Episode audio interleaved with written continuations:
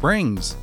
In its simplest form, springs are elastic objects that store mechanical energy. Simply put, it's something that can be misshapen and that will then store the potential energy. Most of the springs you and I think of, like those inside of ballpoint pens, exercise equipment, and the like, are helical coil springs with memory that is to say, you can stretch and pull them, and they return to their original shape, thus releasing the stored mechanical energy. Some springs, like those inside of automobiles, come in two separate forms, like the helical style that I speak of, that's to basically soften the road, as well as springs that are long sheets that are joined together to form a flexible platform. Additionally, the bow of a bow and arrow can be considered a spring. In fact, that's the earliest known spring, a bow. Earliest types of metal springs date back to the Bronze Age, with devices that resemble tweezers. The coil spring that you and I know first arrived in the 15th century inside of door locks. Also, spring powered clocks were all the rage at that time. You can have a helical tension spring like that of inside of a watch. It looks like a snail spiral. You can have a volute spring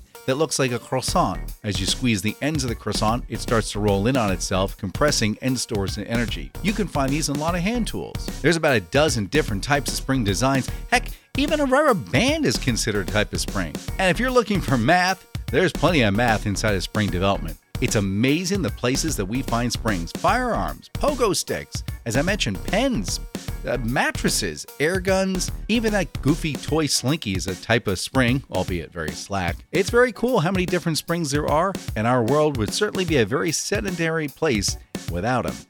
I'll leave you a link in the description where you can do a little more research of your own. If you're enjoying this podcast, please give it a thumbs up and a positive review and share it to your favorite social media spot.